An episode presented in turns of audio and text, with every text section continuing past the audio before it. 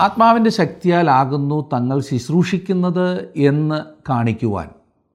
കൃത്രിമമായി അത്ഭുതങ്ങൾ എന്ന് തോന്നുന്ന കാര്യങ്ങൾ ചെയ്യുന്നവർ ഓരോ ദിവസവും നമ്മുടെ ഇടയിൽ വർദ്ധിച്ചു വരികയാണ്. ഇതിന്റെ നിജസ്ഥിതി വെളിച്ചത്ത് കൊണ്ടുവന്നാൽ പോലും അങ്ങനെയുള്ളവരുടെ പുറകെ പോകുവാൻ ആളുകൾ ഏറെ ഉണ്ട് താനും. എന്നാൽ യഥാർത്ഥ ആത്മശക്തി ഇന്നും ലഭ്യമാണോ? അത് എങ്ങനെ പ്രാപിക്കാം? ആ വലിയ വിഷയം നമുക്കൊരുമിച്ച് ചിന്തിക്കാം. ആത്മാർത്ഥതയുള്ള അനേകരുടെയും ചോദ്യം അതത്രേ. ക്രിസ്തീയ സഭയിലെ ആദ്യത്തെ അതിശയപ്രവൃത്തി എന്ന് വേണമെങ്കിൽ പറയാവുന്ന ഒരു സംഭവമാകുന്നു നാം ഇന്നത്തെ ക്ലാസ്സിൽ ചിന്തിക്കുവാൻ പോകുന്നത്. അപ്പസ്തോല പ്രവൃത്തികളുടെ പുസ്തകം മൂന്നാം അധ്യായത്തിൽ അത് രേഖപ്പെടുത്തിയിരിക്കുന്നു. വിശുദ്ധ പത്രോസ് പ്രസംഗിച്ച രണ്ടാമത്തെ പ്രസംഗമാകുന്നു അപ്പോസ്തല പ്രവൃത്തികളുടെ പുസ്തകം മൂന്നാം അധ്യായത്തിൽ നാം പഠിക്കുവാൻ പോകുന്നത്. ഒന്നാമത്തെ പ്രസംഗം ഓർക്കുന്നുണ്ടല്ലോ? പെന്തക്കോസ് നാളിൽ പത്രോസ് ചെയ്തതായിരുന്നു ആ പ്രസംഗം. അപ്പോസ്തല പ്രവൃത്തികൾ രണ്ടാം അധ്യായത്തിൽ അത് രേഖപ്പെടുത്തിയിരിക്കുന്നു. അപ്പോസ്തലന്മാരിൽ കൂടി പരിശുദ്ധാത്മാവിനാൽ കർത്താവായ യേശുക്രിസ്തുവിന്റെ പ്രവർത്തനം എരുസലേമിൽ നടക്കുന്നതിനെക്കുറിച്ച് പറഞ്ഞിരിക്കുന്ന ഭാഗമാകുന്നു നാം ഇപ്പോഴും ചിന്തിച്ചുകൊണ്ടിരിക്കുന്നത്. മറക്കരുത്. പെന്തക്കോസ് സഭയുടെ ജന്മദിനമായിരുന്നു. അത് നാം കാണുകയുണ്ടായി. അത് ആവർത്തിക്കുവാൻ കഴിയാത്ത ഒരു ദിവസമാകുന്നു എന്ന് മറക്കരുത്. പരിശുദ്ധാത്മാവ് ക്രിസ്തുവിൽ വിശ്വസിക്കുന്ന ഏവരുടെയും മേൽ അധിവസിക്കുവാൻ ആരംഭിച്ചതിനാൽ ഒരു വേർതിരിക്കപ്പെട്ട കൂട്ടമുണ്ടാകുവാൻ ഇടയായി.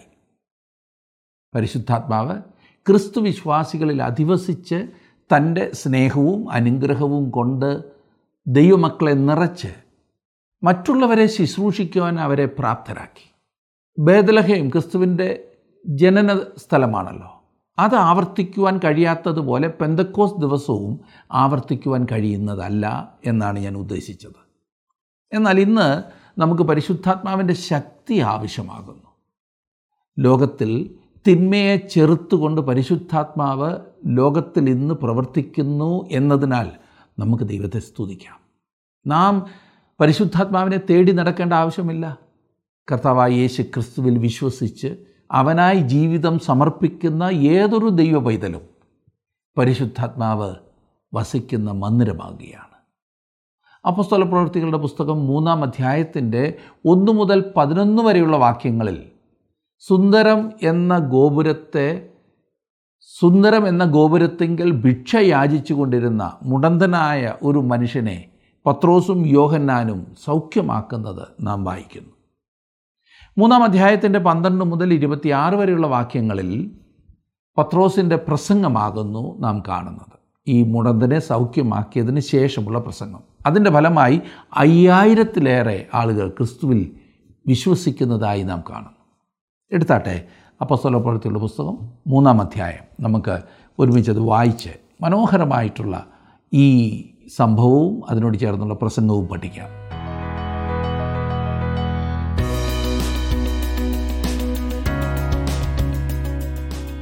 മൂന്നാം അധ്യായത്തിന്റെ ഒന്നാം വാക്യം ഞാനൊന്ന് വായിക്കാം.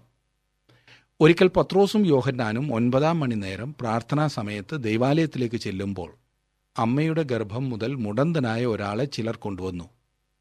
ഇത് സന്ധ്യാസമയത്തെ യാഗത്തിനുള്ള സമയമാണെന്നത് തീർച്ചയാണ്. അപ്പോൾ പുരോഹിതൻ ധൂപവർഗവുമായി പ്രാർത്ഥനയ്ക്കായി ചെല്ലുന്നത് നാം വായിക്കുന്നു. ലൂക്കോസിന്റെ സുവിശേഷം ഒന്നാം അധ്യായത്തിൽ സക്രിയാവ് ഈ ശുശ്രൂഷ കഴിക്കാൻ ധൂപപീഠത്തിനരികെ ചെന്നപ്പോൾ കർത്താവിന്റെ ദൂതൻ അവന് പ്രത്യക്ഷനായി എന്ന് നാം വായിക്കുന്നുണ്ട്. ആ ധൂപപീഠം പ്രാർത്ഥനയെ കുറിക്കുന്നതാണ്. അത് പ്രാർത്ഥനയുടെ സമയമായിരുന്നു. ആ സമയത്ത് ദേവാലയ പരിസരത്ത് പ്രാർത്ഥിക്കുന്ന ഒരു വലിയ സമൂഹമുണ്ടായിരിക്കും. രണ്ടാം വാക്യത്തിൽ നാം കാണുന്നത് അമ്മയുടെ ഗർഭം മുതൽ മുടന്തനായ ഒരാളെ ചിലർ ചുമന്നു കൊണ്ടുവന്നു. അവനെ ദേവാലയത്തിൽ ചെല്ലുന്നവരോട് ഭിക്ഷ യാചിപ്പാൻ സുന്ദരം എന്ന ദേവാലയ ഗോപുരത്തിങ്കൽ ദിനം പ്രതി ഇരുത്തുമാറുണ്ട്. ഈ മനുഷ്യൻ മുടന്തനായി ജനിച്ചവനാണ്. അവനെ ദിവസവും കൊണ്ടുവന്ന് ദൈവാലയ വാതിൽക്കൽ ഇരുത്തുക പതിവായിരുന്നു. സുന്ദരം എന്നു പേരോട് കൂടിയ ദേവാലയ ഗോപുരത്തിങ്കിലാണ് അവൻ ഇരുന്നിരുന്നത്. എന്തൊരു വൈരുദ്ധ്യമാണ് ഇല്ലേ? സുന്ദരം എന്ന ഗോപുരത്തിൽ അതിന്റെ മുൻപിൽ അസുന്ദരമായ കാഴ്ച. മനോഹരമായ ഒരു ഗോപുരം എന്നാൽ അതിന്റെ മുൻപിൽ അംഗവൈകല്യത്താൽ വികൃതനായ ഒരു മനുഷ്യൻ. മനുഷ്യന് സുന്ദരമായ വസ്തുക്കൾ ഉണ്ടാക്കുവാൻ കഴിയുമെന്നാൽ അവന് തന്നെ തന്നെ നന്നാക്കുവാൻ കഴിയുകയില്ല എന്ന വാസ്തവമത്രേ ഇത് വെളിപ്പെടുത്തുന്നത്. മനുഷ്യന് പുറമെ ചില മിനുക്കുപണികളൊക്കെ ചെയ്യുവാൻ കഴിയും. തലമുടി ഭംഗിയായി കത്തിരിച്ച് ചീകി വെച്ച് നഖം മുറിച്ച് വൃത്തിയാക്കി കുളിച്ച് വൃത്തിയായി സൗരഭ്യമുള്ള സൗന്ദര്യവർദ്ധക വസ്തുക്കൾ ഉപയോഗിച്ച് ആവശ്യം പോലെ മണം വരുന്ന പെർഫ്യൂമൊക്കെ അടിച്ച് അവന് പുറമെയൊക്കെ സുന്ദരമാക്കാം. എന്നാൽ തന്റെ പഴയ സ്വഭാവത്തെ മാറ്റുവാൻ മനുഷ്യന് സാധിക്കുന്നില്ല. ആ കാഴ്ചയാണ് ഇവിടെ ഈ ഗോപുരത്തിങ്കൽ കാണുന്നത്. സുന്ദരമായ ഒരു ദേവാലയ ഗോപുരം. അവിടെ അമ്മയുടെ ഗർഭം മുതൽ മുടന്തനായി വികൃതനായി അംഗവൈകല്യം സംഭവിച്ച ഒരു മനുഷ്യൻ ഭിക്ഷയാചിക്കുന്നു. അങ്ങനെയാണ് അവൻ തന്റെ ജീവസന്ധാരണം നടത്തിയിരുന്നത് എന്നത് നമുക്ക് കാണുവാൻ സാധിക്കുന്നു. എത്ര ശോചനീയമായ ഒരു കാഴ്ച. മൂന്നാം വാക്യത്തിൽ നാം കാണുന്നത് അവൻ പത്രോസും യോഹന്നാനും ദൈവാലയത്തിൽ കടക്കുവാൻ പോകുന്നത് കണ്ടിട്ട് ഭിക്ഷ ചോദിച്ചു. പെന്തക്കോസ്ത് ദിവസത്തിന് ശേഷം പത്രോസും യോഹന്നാനും പ്രാർത്ഥിപ്പാനായി ദൈവാലയത്തിൽ പോയിരുന്നു എന്നിവിടെ സൂചിപ്പിക്കുന്നു. തങ്ങൾ ഒരു വലിയ സത്യം അറിഞ്ഞു അതുകൊണ്ട് ഇനി മേലിൽ ദൈവാലയത്തിലേക്ക് കയറുന്നില്ല അതൊക്കെ തട്ടിത്തെറിപ്പിച്ചു പോകുന്ന പ്രവണതയല്ല. എരുസലേമിലുള്ള എല്ലാ ക്രിസ്തീയ വിശ്വാസികളും ദൈവാലയത്തിൽ പ്രാർത്ഥനയ്ക്കായി തുടർന്നും പോയിക്കൊണ്ടിരുന്നു. കാരണം അവർക്ക് അവിടെ ഒരു വലിയ ശുശ്രൂഷയുണ്ട് എന്ന് ദൈവം അവർക്കത് കാണിച്ചു കൊടുത്തു. അതെ യഹൂദന്മാരുടെ സിനഗോഗിലാണ് അവർ പോയിരുന്നത്. ഇവിടെ പാവം ഭിക്ഷക്കാരൻ പത്രോസിനെയും യോഹന്നാനെയും കണ്ടപ്പോൾ അവരിൽ നിന്ന് എന്തെങ്കിലും ലഭിക്കുമെന്ന് അവൻ ആഗ്രഹിച്ചു. നാലും അഞ്ചും വാക്യങ്ങളിൽ കാണുന്നത് പത്രോസ് യോഹന്നാനോട് കൂടെ അവനെ ഉറ്റുനോക്കി. ഞങ്ങളെ നോക്കൂ എന്ന് പറഞ്ഞു. അവൻ വല്ലതും കിട്ടുമെന്ന് കരുതി അവരെ സൂക്ഷിച്ചു നോക്കി. ഈ രണ്ടു പേർ തന്നെ ഇത്രമാത്രം ശ്രദ്ധിച്ചപ്പോൾ അവരിൽ നിന്നും എന്തെങ്കിലും നിശ്ചയമായും ലഭിക്കുമെന്ന് മുടന്തനായ ഭിക്ഷക്കാരൻ വിചാരിച്ചു. എന്നിട്ട് അവൻ അവരെ സൂക്ഷിച്ചു നോക്കി. ആറാം വാക്യം. അപ്പോൾ പത്രോസ് വെള്ളിയും പൊന്നും എനിക്കില്ല. എനിക്കുള്ളത് നിനക്ക് തരുന്നു. നസറേനായി യേശുക്രിസ്തുവിന്റെ നാമത്തിൽ നടക്കുക എന്ന് പറഞ്ഞു. ഇന്ന് സംഘടിത ക്രിസ്തീയ സഭയ്ക്ക് വെള്ളിയും പൊന്നും അതായത് സമ്പത്ത് ധാരാളമുണ്ട്. മറ്റ് ഏത് മതസംഘടനയെക്കാളും ഏറെ ലോകത്തിലുള്ള മറ്റ് ഏത് സംഘടനയെക്കാളും സ്വത്ത് സഭയ്ക്കുള്ളതായി കാണുവാൻ കഴിയും. നമ്മുടെ ഈ ഭാരതത്തിൽ പോലും ക്രിസ്തീയ സഭ വെറും ന്യൂനപക്ഷമാണെങ്കിൽ പോലും സ്ഥാവര വസ്തുക്കളുടെ കണക്ക് കേട്ടാൽ നിങ്ങൾ ഞെട്ടും. എന്നാൽ സഭയ്ക്ക് ഇല്ലാത്തതെന്താണ്? നഷ്ടപ്പെട്ടതെന്താണ്? അതെ മനുഷ്യനെ രൂപാന്തരപ്പെടുത്തുവാൻ ശക്തമായ ദൈവത്തിന്റെ ആ ശക്തി സഭയിൽ നിന്നും പോയി പോയിരിക്കുന്നു. പോയതല്ല കളഞ്ഞതാണ് എന്നതത്രേ സത്യം. പത്രോസ് ചെയ്തത് എന്താണെന്ന് നോക്കൂ ഏഴാം വാക്യത്തിൽ. അവനെ വലങ്കൈക്ക് പിടിച്ചെഴുന്നേൽപ്പിച്ചു. ക്ഷണത്തിൽ അവന്റെ കാലും നരിയാണിയും ഉറച്ച് അവൻ കുതിച്ചെഴുന്നേറ്റ് നടന്നു. വൈദ്യനായ ലൂക്കോസാണ് ഈ പുസ്തകം എഴുതിയത് എന്ന് ഞാൻ വീണ്ടും വീണ്ടും ഓർപ്പിക്കേണ്ടതില്ലല്ലോ. ലൂക്കോസ് ഈ അതിശയപ്രവൃത്തിയെക്കുറിച്ച് രേഖപ്പെടുത്തുമ്പോൾ മറ്റ് ചില പുസ്തകങ്ങളിൽ ലഭിക്കാത്ത വിശദമായ വിവരണങ്ങൾ അവൻ നൽകിയിരിക്കുന്നതായി കാണുവാൻ കഴിയും. എന്താണ് സംഭവിച്ചതെന്ന് ലൂക്കോസ് വ്യക്തമായി പറയുന്നു. ഈ മനുഷ്യന്റെ പാദത്തിലും അസ്ഥിബന്ധത്തിലും അസ്ഥിബന്ധത്തിലുമായിരുന്നു ബലഹീനതയുണ്ടായിരുന്നത്. അതുകൊണ്ടാണ് അവൻ മുടന്തനായിരുന്നത് എന്ന് ഡോക്ടർ പറയുന്നു. എട്ടാം വാക്യത്തിൽ അവൻ കുതിച്ചെഴുന്നേറ്റ് നടന്നു. നടന്നും തുള്ളിയും ദൈവത്തെ പുകഴ്ത്തിയും കൊണ്ട് അവരോടുകൂടെ ദൈവാലയത്തിൽ കടന്നു. അവൻ കുതിച്ചെഴുന്നേറ്റു എന്ന് പറഞ്ഞിരിക്കുന്നത് പ്രത്യേകം ശ്രദ്ധിക്കുക. കുതിച്ചെഴുന്നേറ്റു എന്നും തുള്ളി എന്നും ഈ വാക്യത്തിൽ രണ്ട് പ്രാവശ്യം ഉപയോഗിച്ചിട്ടുണ്ട്. ഇത് വളരെ ശ്രദ്ധേയമായ ഒരു അധ്യായമാണ്. ആ സമയത്ത് സഭ നൂറ് ശതമാനം യഹൂദന്മാരെ കൊണ്ടുള്ളതായിരുന്നു. യഹൂദരല്ലാത്ത ആളുകൾ അന്ന് സഭയിൽ ഉണ്ടായിരുന്നില്ല എരുശലേമിലെ യഹൂദ വിശ്വാസികളെ കൊണ്ടാണ് സഭ ആരംഭിച്ചത്. പിന്നീട് അത് ഭൂമിയുടെ അറ്റത്തോളം വ്യാപിക്കുന്നത് അത്രേ എന്നാൽ ഈ സംഭവം നടന്നത് സഭ യെരുശലേമിൽ മാത്രമായിരുന്ന ആദ്യ കാലയളവിലാണ്. ഇത് മാറ്റത്തിന്റെ കാലമായിരുന്നു. അവർ തങ്ങളുടെ പ്രവർത്തനം എരുശലേമിൽ ആരംഭിക്കണമെന്ന് കർത്താവ് അവരോട് പറഞ്ഞിരുന്നു. ഭൂമിയുടെ അറ്റത്തോളം പോയി പ്രവർത്തിച്ചുകൊണ്ട് അവർ വേല ആരംഭിക്കണമെന്നല്ല കർത്താവ് അവരോട് കൽപ്പിച്ചത്. ഇസ്രായേലിന്റെ രാജ്യം വീണ്ടും വാഗ്ദത്തം ചെയ്തിരിക്കുന്നു. ഇത് അവർക്കുള്ള അവസാനത്തെ അവസരമായിരിക്കും. രാജ്യം തിരിച്ചറിയുവാനുള്ള അടയാളങ്ങൾ എന്തെല്ലാമാണ്? അതിലൊന്ന് മുടന്തൻ ചാടും എന്നുള്ളതാണ്. യശയാപ്രവചനം മുപ്പത്തഞ്ചാം അധ്യായത്തിന്റെ ആറാം വാക്യത്തിൽ നാം വായിക്കുന്നത് അന്ന് മുടന്തൻ മാനിനെ പോലെ ചാടും ഊമന്റെ നാവും ഉല്ലസിച്ച് ഘോഷിക്കും. മരുഭൂമിയിൽ വെള്ളവും നിർജന പ്രദേശത്ത് തോടുകളും പൊട്ടിപ്പുറപ്പെടും അന്ന് ദൈവാലയത്തിലേക്ക് പോയ ഓരോ ഇസ്രായേലിനും ഈ മനുഷ്യൻ കുതിച്ചു ചാടുന്നത് കണ്ട് അത്ഭുത സ്തബ്ധരായിരിക്കും.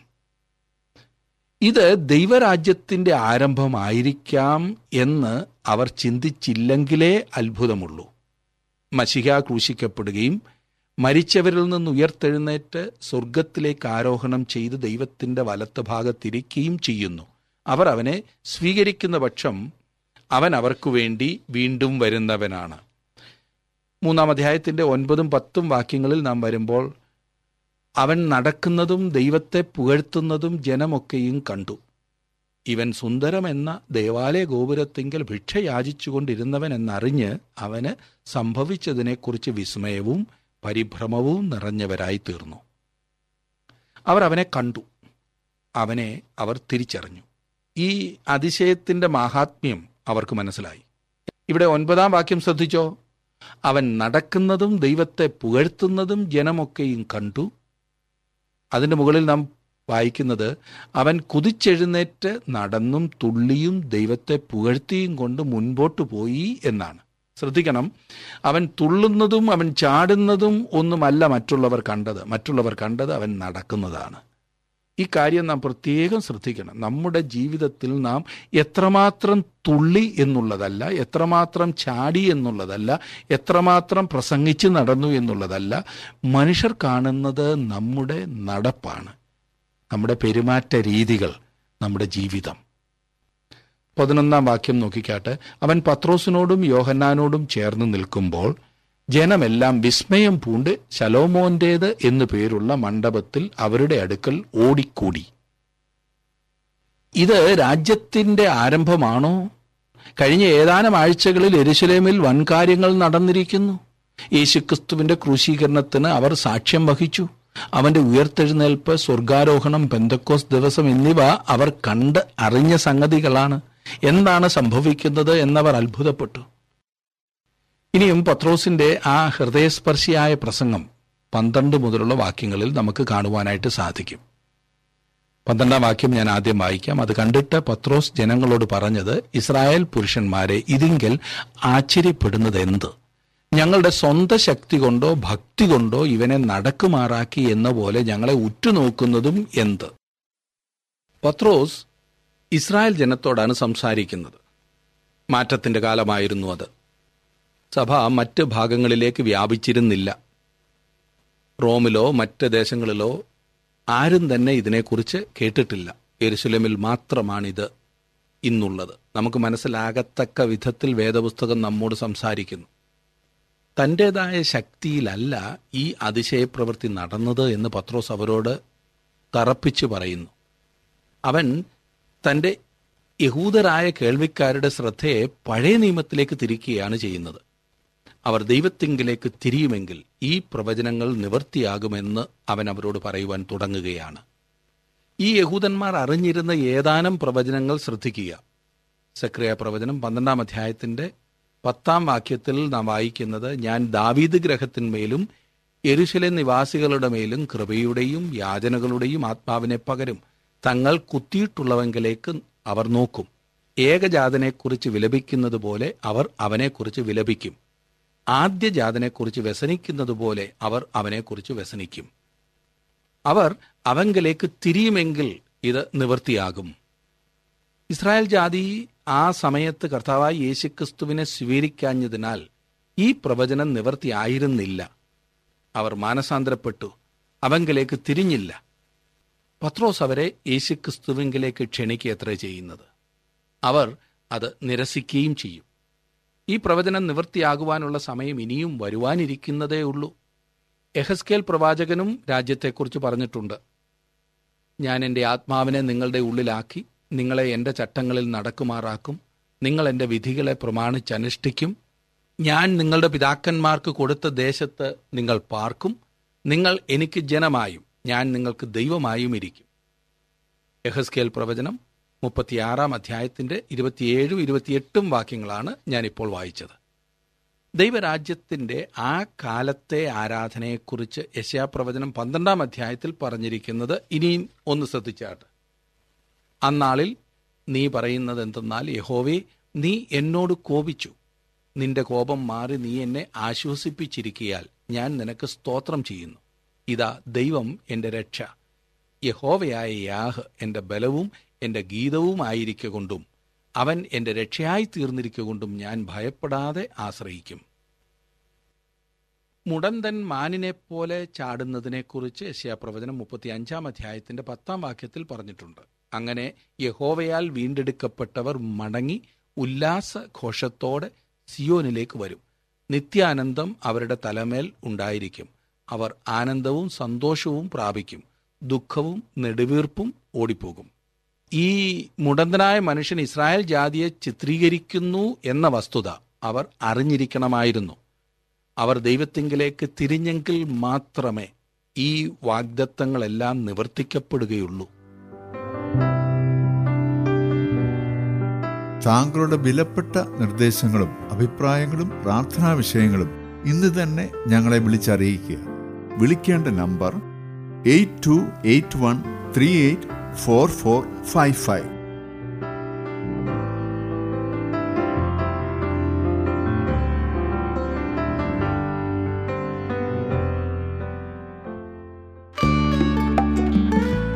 ഇന്നത്തെ പ്രോഗ്രാം താങ്കൾക്ക് ഇഷ്ടപ്പെട്ടുവോ? എങ്കിൽ ഉടൻ തന്നെ ഞങ്ങൾക്കൊരു മിസ് കോൾ തരിക. അടുത്ത വിജയി ഒരുപക്ഷെ താങ്കളായിരിക്കാം.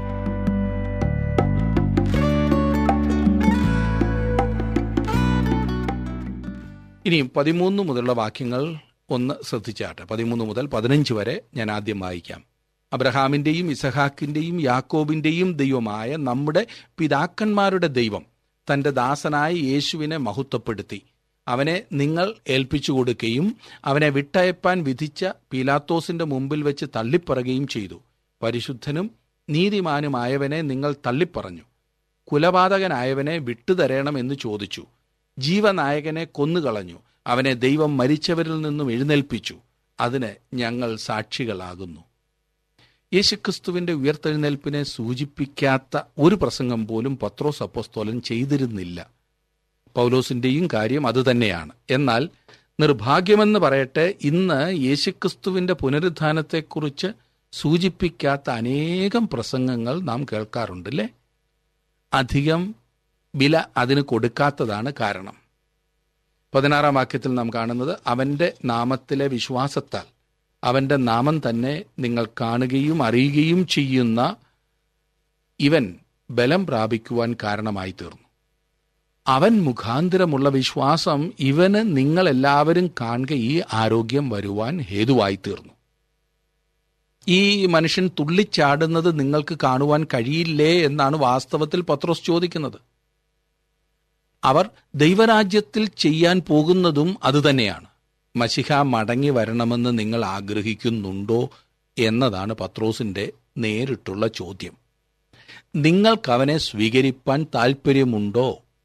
പതിനേഴും പതിനെട്ടും വാക്യങ്ങളിൽ നാം കാണുന്നത് സഹോദരന്മാരെ നിങ്ങളുടെ പ്രമാണികളെപ്പോലെ നിങ്ങളും അറിയായ്മ കൊണ്ട് പ്രവർത്തിച്ചു എന്ന് ഞാൻ അറിയുന്നു. ദൈവമോ തന്റെ ക്രിസ്തു കഷ്ടം അനുഭവിക്കുമെന്ന് സകല പ്രവാചകന്മാരും മുഖാന്തരം മുന്നറിയിച്ചത് ഇങ്ങനെ നിവർത്തിച്ചു. അവരുടെ കഴിഞ്ഞകാല പ്രവർത്തനങ്ങൾ അവരെ മാനസാന്തരത്തിലേക്കും വീണ്ടും ജനനത്തിങ്കിലേക്കും നടത്തേണ്ടതാണ്. ഇത് അവർക്കൊരു പുതിയ ദൂതായിരുന്നില്ല. എന്റെ നിമിത്തം ഞാൻ ഞാൻ തന്നെ നിന്റെ അതിക്രമങ്ങളെ മായ്ച്ചു കളയുന്നു. നിന്റെ പാപങ്ങളെ ഞാൻ ഓർക്കുകയുമില്ല എന്ന് യശയാപ്രവചനം നാൽപ്പത്തി മൂന്നാം അധ്യായത്തിന്റെ ഇരുപത്തി അഞ്ചാം വാക്യത്തിൽ പ്രവാചകനിലൂടെ ദൈവം അരുളി ചെയ്തു. പത്രോസിന്റെ ദൂത് ഇനി ഒന്ന് ശ്രദ്ധിച്ചാട്ട് പത്തൊൻപതും ഇരുപതും വാക്യങ്ങളിൽ ആകയാൽ നിങ്ങളുടെ പാപങ്ങൾ മാഞ്ഞു കിട്ടേണ്ടതിന് മാനസാന്തരപ്പെട്ട് തിരിഞ്ഞുകൊള്ളുവിൻ. എന്നാൽ കർത്താവിന്റെ സന്മുഖത്ത് നിന്ന് ആശ്വാസകാലങ്ങൾ വരികയും നിങ്ങൾക്ക് മുൻ നിയമിക്കപ്പെട്ട ക്രിസ്തുവായ യേശുവിനെ അവൻ അയക്കുകയും ചെയ്യും. അവർ യേശുവിനെ സ്വീകരിച്ചെങ്കിൽ അവൻ ഭൂമിയിലേക്ക് മടങ്ങി വരുമായിരുന്നോ. അതെ അവൻ മടങ്ങി വരുമായിരുന്നു എന്നാണ് പത്രോസ് പറയുന്നത്. എന്നാൽ പിന്നെ അതിനുശേഷമുള്ള ദൈവത്തിന്റെ പരിപാടി എന്തായിരിക്കും? ദൈവമല്ലാതെ ആർക്കും അതിനെപ്പറ്റി അറിയില്ല സുഹൃത്തെ. അതാണ് വാസ്തവം. ഉത്തരം ലഭിക്കാത്ത അനേകം ചോദ്യങ്ങൾ നമുക്ക് ചുറ്റും ഉണ്ട്. അതൊക്കെ ചോദിക്കുവാൻ കഴിഞ്ഞെന്ന് വരും. ഇസ്രായേൽ ജാതി യേശുക്രിസ്തുവിനെ സ്വീകരിച്ചില്ല എന്ന് മാത്രമേ എനിക്കറിയുള്ളൂ. ഇരുപത് ഇരുപത്തിയൊന്നും വാക്യങ്ങളിൽ നാം കാണുന്നത് നിങ്ങൾക്ക് മുൻനിയമിക്കപ്പെട്ട ക്രിസ്തുവായി യേശുവിനെ അവൻ അയക്കുകയും ചെയ്യും. ദൈവം ലോകാരംഭം മുതൽ തന്റെ വിശുദ്ധ പ്രവാചകന്മാർ മുഖാന്തരം അരളി ചെയ്തതൊക്കെയും യഥാസ്ഥാനത്താകുന്ന കാലം വരുവോളം സ്വർഗം അവനെ കൈക്കൊള്ളേണ്ടതാകുന്നു. അവസാനം സകലവും സകലരും രക്ഷിക്കപ്പെടും എന്നുള്ള ചിലരുടെ വാദത്തിന് ആധാരമായി ഈ വാക്യം അവർ ഉപയോഗിക്കാറുണ്ട്. ഒക്കെയും യഥാസ്ഥാനത്താകുന്നു എന്ന് പറഞ്ഞിരിക്കുന്നതാണ് അവർ അതിനായി ഉപയോഗിക്കുന്ന വാദം. യഥാസ്ഥാനപ്പെടേണ്ട സകലവും എന്ന് പറഞ്ഞിരിക്കുന്നത് വാസ്തവത്തിൽ എന്തിനെക്കുറിച്ചാണ്? ഫിലിപ്പ് ലേഖനം മൂന്നാം അധ്യായം എട്ടാം വാക്യത്തിൽ ഞാൻ എല്ലാം ഛേദമെന്നെണ്ണുന്നു എന്ന് പൗലോസ് അപ്പോസ്തലൻ പറയുമ്പോൾ ദൈവത്തിന്റെ പ്രപഞ്ചത്തിലുള്ള സകല കാര്യങ്ങളും എന്നാണോ അർത്ഥമാക്കുന്നത്? ഒരിക്കലുമല്ല. ഇവിടെയും ഒക്കെയും എന്ന് പറഞ്ഞിരിക്കുന്നത് അതിനു മുൻപേ പറഞ്ഞിരിക്കുന്നതിനോടുള്ള ബന്ധത്തിൽ മാത്രമാണ്. ദൈവം ലോകാരംഭം മുതൽ തന്റെ വിശുദ്ധ പ്രവാചകന്മാർ മുഖാന്തരം അരളി ചെയ്തതൊക്കെയും പ്രവാചകന്മാർ ഇസ്രായേലിന്റെ യഥാസ്ഥാനത്തെക്കുറിച്ച് പറഞ്ഞിട്ടുണ്ട് അതൊക്കെയും. പാപത്തിൽ മരിച്ച ഒരാളുടെ മാനസാന്തരത്തെയും യഥാസ്ഥാനത്തെയും കുറിച്ച് പ്രവാചകന്മാർ ഒരിടത്തും പറഞ്ഞിട്ടില്ല എന്നോർക്കണം. ഇരുപത്തിരണ്ട് ഇരുപത്തിമൂന്നും വാക്യങ്ങളിൽ നാം കാണുന്നത് ദൈവമായ കർത്താവ് നിങ്ങളുടെ സഹോദരന്മാരിൽ നിന്ന് എന്നെപ്പോലെ ഒരു പ്രവാചകനെ നിങ്ങൾക്ക് എഴുന്നേൽപ്പിച്ചു തരും. അവൻ നിങ്ങളോട് സംസാരിക്കുന്ന സകലത്തിലും നിങ്ങൾ അവന്റെ വാക്ക് കേൾക്കണം. ആ പ്രവാചകന്റെ വാക്ക് കേൾക്കാത്ത ഏവനും ജനത്തിന്റെ ഇടയിൽ നിന്ന് ഛേദിക്കപ്പെടുമെന്ന് മോശ പറഞ്ഞുവല്ലോ. ഇസ്രായേൽ ജനം ഭയങ്കരമായ ന്യായവിധിയുടെ വക്കിലായിരുന്നു. എ ഡി എഴുപതിൽ റോമൻ ജനറലായിരുന്ന തീത്തോസ് തന്റെ സൈന്യവുമായി വന്ന് എരുശലേം പട്ടണം മുഴുവൻ നശിപ്പിച്ചു കളഞ്ഞു. പത്ത് ലക്ഷത്തിലധികം ആളുകൾ കൊല്ലപ്പെടുകയും ബാക്കിയുള്ളവർ റോമാ സാമ്രാജ്യത്തിലുടനീളം അടിമകളായി വിൽക്കപ്പെടുകയും ചെയ്തു എന്നാണ് കണക്കാക്കിയിട്ടുള്ളത്. എന്ത് ഭയങ്കര ന്യായവിധി. ഈ ജനത്തിന്റെ മേൽ ന്യായവിധി വന്നു. ഇരുപത്തിനാല് മുതലുള്ള വാക്യങ്ങളിൽ നാം കാണുന്നു അത്രയുമല്ല ശമുവേൽ ആദിയായി സംസാരിച്ച പ്രവാചകന്മാർ ഒക്കെയും ഈ കാലത്തെക്കുറിച്ച് പ്രസ്താവിച്ചു. ഭൂമിയിലെ സകല വംശങ്ങളും നിന്റെ സന്തതിയാൽ അനുഗ്രഹിക്കപ്പെടുമെന്ന് ദൈവം അബ്രഹാമിനോട് അരുളി നിങ്ങളുടെ പിതാക്കന്മാരോട് ചെയ്ത നിയമത്തിന്റെയും പ്രവാചകന്മാരുടെയും മക്കൾ നിങ്ങൾ തന്നെ. നിങ്ങൾക്കാദ്യമേ ദൈവം തന്റെ ദാസനായ യേശുവിനെ എഴുന്നേൽപ്പിച്ചു. ഓരോരുത്തരെ അവനവന്റെ അകൃത്യങ്ങളിൽ നിന്ന് തിരിക്കുന്നതിനാൽ നിങ്ങളെ അനുഗ്രഹിക്കേണ്ടതിന് അവൻ അയച്ചിരിക്കുന്നു. ഈ പറയുന്നത് ഒരു മാറ്റത്തിന്റെ കാലയളവാണെന്ന് ഞാൻ വീണ്ടും സൂചിപ്പിക്കട്ടെ. മഷിഹായെ സ്വീകരിപ്പാൻ അവർക്ക് അവസാനം അവസരം നൽകപ്പെട്ടിരിക്കുകയാണ്. മഷിഹായെ സ്വീകരിപ്പാനുള്ള അവരുടെ അവസരം അവർ നഷ്ടപ്പെടുത്തി കളഞ്ഞതിനാൽ പിൽക്കാലത്ത് ജാതികളുടെ അപ്പസ്തോലനായ പൗലോസ് വരുന്നു. അവർ ദൈവത്തിങ്കിലേക്ക് തിരിഞ്ഞിരുന്നു എങ്കിൽ എന്താണ് സംഭവിക്കുമായിരുന്നത്? ഇത് വെറും ഭാവന മാത്രമാണ്. അവർ അവങ്കിലേക്ക് തിരിഞ്ഞില്ലല്ലോ. മനുഷ്യർ എന്ത് ചെയ്താലും ദൈവം അതിൽ അത്ഭുതപ്പെടുകയില്ല. കാരണം അപ്പോഴും അവിടുത്തെ പദ്ധതി അനുസരിച്ചാണ് കാര്യങ്ങൾ നടക്കുന്നത്. ഓ ഞാൻ ഇങ്ങനെ ചെയ്യുമായിരുന്നു എന്ന് ഞാൻ ഒരിക്കലും ചിന്തിച്ചിരുന്നില്ല എന്ന് ദൈവം ഒരിക്കലും പറയില്ല. ഷോ ഇവരൊക്കെ അനുസരിച്ചില്ല. അതുകൊണ്ട് ഞാൻ ഇതുവരെ പരിപാടിയിട്ട് വന്നതൊക്കെ ഇനിയും മുടക്കേണ്ടി വരുമല്ലോ എന്ന് ദൈവം ഒരിക്കലും പറയില്ല. എന്നെ ശ്രദ്ധിക്കുന്ന പ്രിയ സുഹൃത്തെ ദൈവം താങ്കൾക്ക് തരുന്ന അവസരങ്ങളെ എപ്രകാരമാണ് താങ്കൾ ഉപയോഗിക്കുന്നത്? ദൈവനാമ മഹത്വത്തിനായി ജീവിതത്തെ സമർപ്പിക്കുന്നതാണ് അനുഗ്രഹം. ഇസ്രായേലിന് ലഭിച്ച നല്ല നല്ല അവസരങ്ങൾ അവർ പാഴാക്കി. നമുക്ക് നമ്മുടെ ജീവിതത്തിൽ എത്രയെത്ര അവസരങ്ങൾ ലഭിക്കുന്നു? ഓരോ ദിവസവും ദൈവം നമുക്ക് തരുന്നതായിട്ടുള്ള അവസരങ്ങളാണ് സാധ്യതകളാണ്. അതിനെ എപ്രകാരം നാം ഉപയോഗിക്കുന്നു എന്നുള്ളത് വളരെ പ്രധാനപ്പെട്ട ഒരു ചോദ്യമാകുന്നു. ഇസ്രായേലിന് ലഭിച്ച നല്ല അവസരങ്ങൾ അവർ പാഴാക്കി. നാം പലപ്പോഴും പറയാറുണ്ട് എനിക്ക് അതുപോലെ അവസരങ്ങൾ ലഭിച്ചാൽ ഞാൻ ഒരിക്കലും പാഴാക്കില്ല എന്ന്. ദൈവപുത്രനെ തള്ളിക്കളയുകയോ ഞാൻ ഒരിക്കലും ചെയ്യില്ല. ഞാൻ പറയട്ടെ അവന്റെ ഒന്നാമത്തെ വരവിൽ ഇസ്രായേൽ ജനം അങ്ങനെ ചെയ്തുവെങ്കിൽ തന്റെ സ്വന്തം ജനമായിരുന്നവർ അങ്ങനെ ചെയ്തുവെങ്കിൽ അവനെക്കുറിച്ച് വളരെയധികം അറിയാവുന്ന അവനെക്കുറിച്ച് വളരെയധികം പഠിച്ചിട്ടുള്ള ഇന്നത്തെ ക്രിസ്തീയ സഭ അവന്റെ രണ്ടാമത്തെ വരവിൽ അവനെ തള്ളിക്കളയും. കാരണം എന്താണെന്നറിയാമോ? ഞാൻ ഉദ്ദേശിച്ചത് വിശ്വാസികളെക്കുറിച്ചല്ല സംഘടിത സഭയെക്കുറിച്ചാണ്. അതിന്റെ കാരണം അവർ ഇവിടെ രാജ്യം സ്ഥാപിക്കുവാൻ ഉള്ളൊരു തത്രപ്പാടിലാണ്. കർത്താവ് രാജ്യം സ്ഥാപിക്കുവാൻ വരുന്നത് തങ്ങളുടെ രാജ്യത്തിന് ഭീഷണിയാകുമെന്ന് ചിന്തിച്ചാണ് അവർ കർത്താവിനെ തടയുവാൻ പോകുന്നത്. ദൈവവചനത്തിൽ അത് വളരെ വ്യക്തമായി പറഞ്ഞിട്ടുണ്ടല്ലോ. വ്യക്തികളായി സമൂഹമായി സഭയായി നമുക്ക് ലഭിക്കുന്ന അവസരങ്ങളെ പ്രയോജനപ്പെടുത്തുവാൻ സാധിക്കുമോ? നമുക്ക് ലഭിക്കുന്ന അവസരം പാഴാക്കുന്ന പക്ഷം തക്കതായ മറ്റാളുകളെ ഉപയോഗിക്കുവാൻ ദൈവം മടിക്കില്ല എന്ന് മറക്കരുത്. അവസരം തക്കത്തിൽ ഉപയോഗിക്കുക അല്ലെങ്കിൽ നഷ്ടപ്പെടുന്നത് തിരികെ പ്രാപിക്കുവാൻ വളരെ ബുദ്ധിമുട്ടാണ്.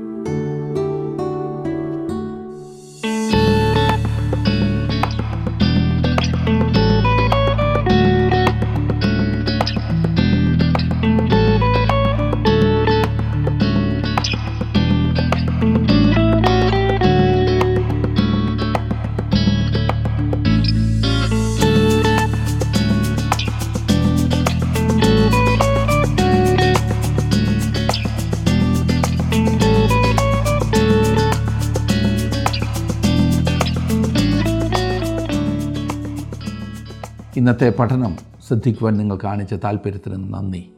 നമുക്ക് ലഭിക്കുന്ന അവസരങ്ങൾ നാം ഒരിക്കലും പാഴാക്കരുത്. അവസരങ്ങൾ എപ്പോഴും വന്നെന്ന് വരില്ല.